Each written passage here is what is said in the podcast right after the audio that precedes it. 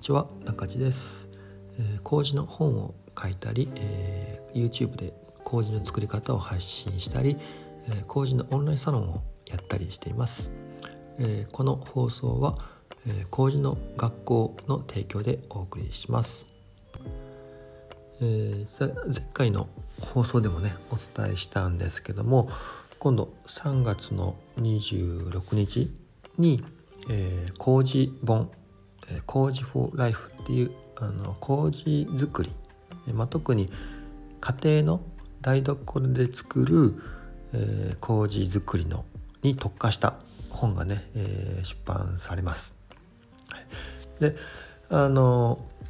この本のね、えー、中身をね、えー、まあ紹介しようかなと、えー、今回は思います。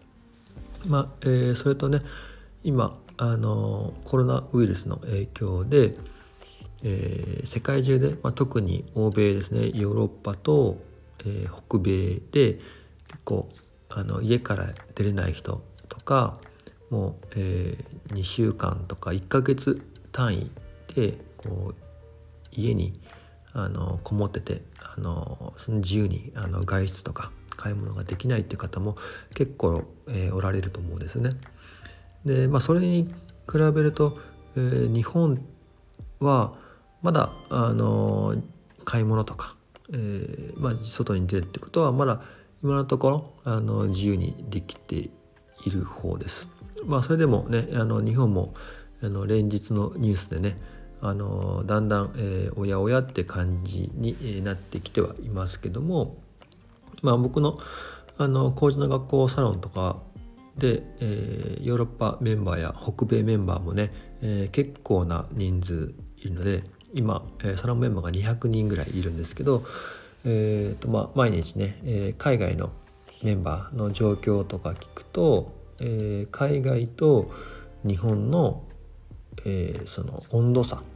えー、国の、まあ、緊張感の温度差っていうのは、えー、かなりあるなっていうのをね、えー、いつも思います。はい、でその中であのこの、えー、ラジオがね配信できて、まあ、世界中ので麹とか発酵に興味を持っている人たちとつな、がっていけるのはとてもありがたいことだなと思います。まあ、それでこうやってネットのラジオで、えー、世界中とえつな、がることはできるんですけども一応僕は日本語話者なので、えー、まあ、日本語でね配信しているので聞けるのは、えー、日本語を、えー、話してる方日本語話者の方でですよね、まあ、多くは、えまあ、日本人の方だと思います。日本に住んでる日本人と、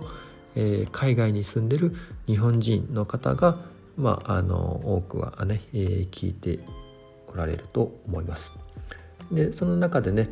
あのこのラジオでなんか、えー、できることや、えー、まあ、貢献できることとかなんか生活のプラスにできることは何かなと、まあ、いつも考えてます。まあ、あのオンラインサロンの中でもねみんなでそういうの話し合ったり、まあ、僕個人としてもねあの僕は麹作りを伝えるっていう、えー、自分のライフワークをしているんですけどその麹作りの僕の持ってるこのまあなんだろうコンテンツや資本の中から、えー、今の世界に何が発信できるかなっていうのを、まあ、いつも考えてます。でまああのちょうどねこのコロナウイルスと、えー、僕の、えー、工事本の本の出版っていうのがね、えー、ちょっと重なっているんですけども、まあ、これも何かの縁かなと思いつつ、えーと、とこの「工事本」っていう本はあの今までね麹の本やこう発酵の本ってあの専門家の方や、えー、結構ねこの麹作りをこう極めている感じのまあマニアックな方がね、えー、書かれた本とかね結構多かったんですけども、まあ、多かったですが麹の本がそもそも日本では少ないんですよね多分10冊もないぐらいだと思います。まあ、多くは、えー、農文教さんってねいう出版社から出てるんですけどもあのその今までのね、えー、麹や発酵関係の本とはまた違って、えー、今回の本は、えー、家庭のキッチンで今キッチンにあるもので作れるようにっていうのを、えー、工夫した本なんですよね。まあ、というのもあの麹を作るっていう時に、まあ、専門的な道具がないと作れなかったり、まあ、麹ってまだ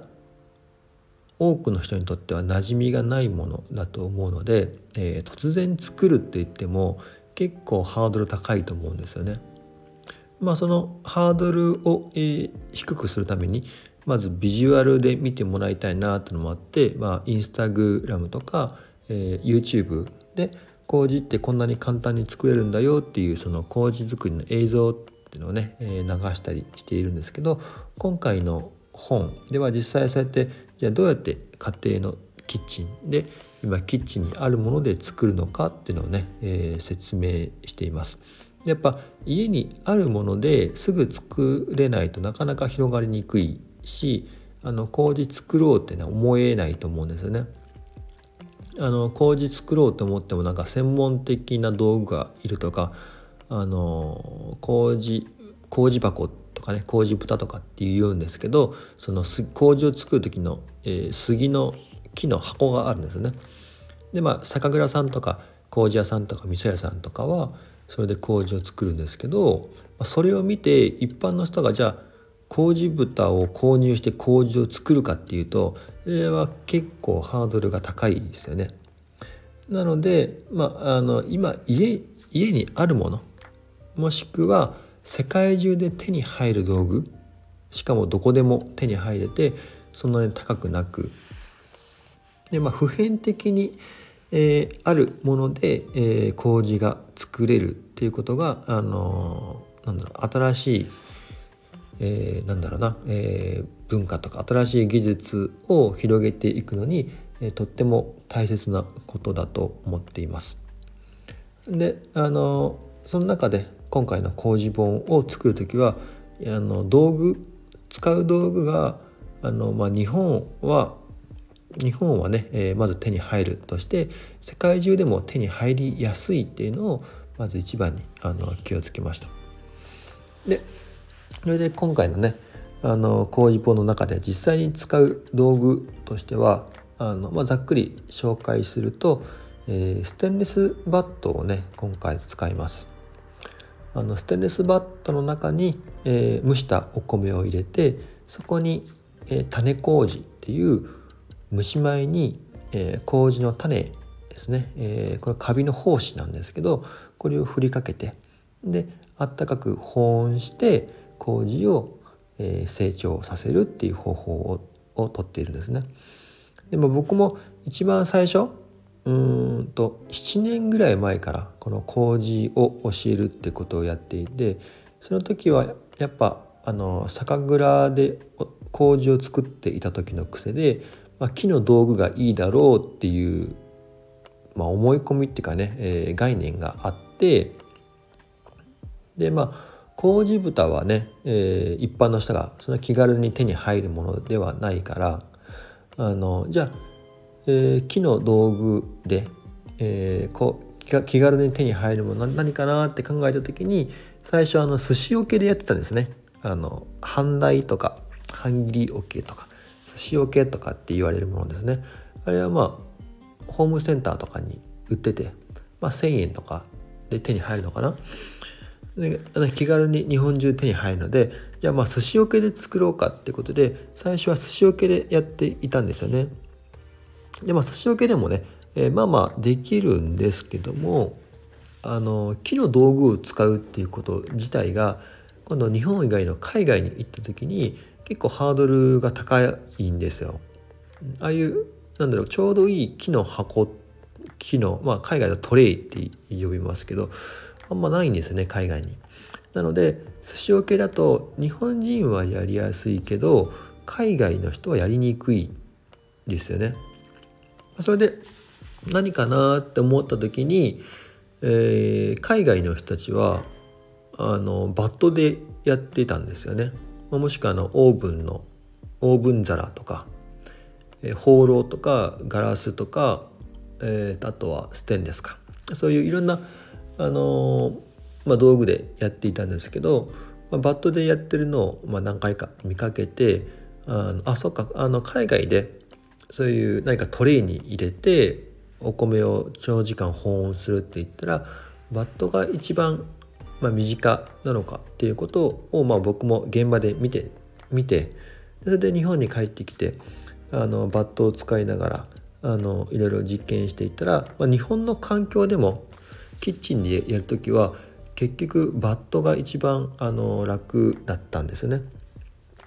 まあ、それはまあ木の道具とバットの違い何かっていうと木の道具だとあの結構ね、えー、木って吸湿性があるので蒸し米の水分を吸っちゃってお米が乾燥しやすくなっちゃうんですよ。で乾燥すると麹ってカビなので生えにくくなるんですね。でそれに対して、えー、ステンレスバットっていうのはあの誰でも手に入るし、まあ、ステンレスなので水分を吸収しないんですよね。なので、えーと、蒸し米が乾燥しにくいんですよ。でも乾燥しないからえっ、ー、となんだろう蒸した時の水分が保湿されやすくて、えー、カビが生えやすいつまり麹菌が生えやすいっていう環境が、えー、用意されたっっていうことがありました。それでまあねあのまあ寿司桶よりもステンレスバットの方が作りやすいしでかつあの世界中で手に入るし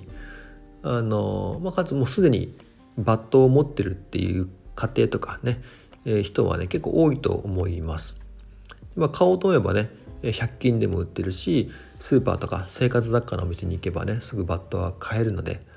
でそのそれであのバットであの今回ね紹介してみようっていうことで、えーと、バ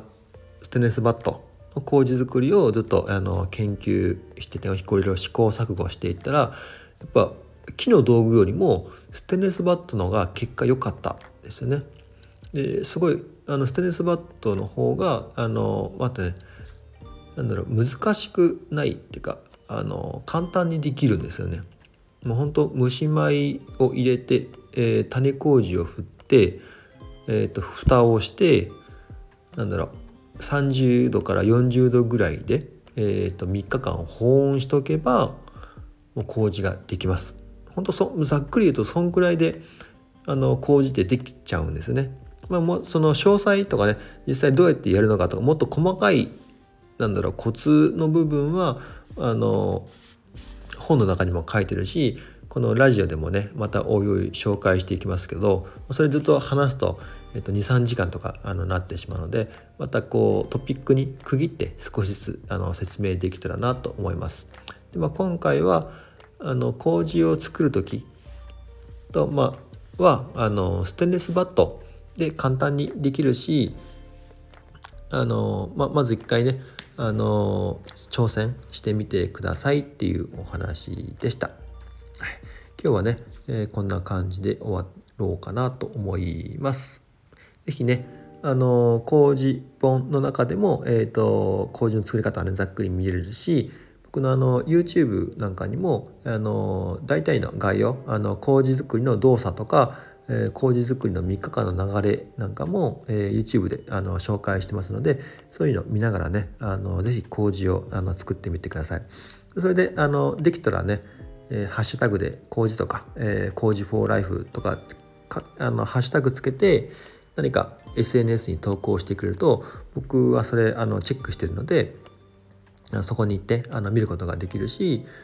えーと、アットマークであの中地でねあの検索してえー、タグ付けしてくれれば、あのー、僕もそこにあの見に行ったり、あのコメントしたりすることができます。なので是非日本でもね、えーと、家にあのいる時間が多くなってると思うし世界的にはね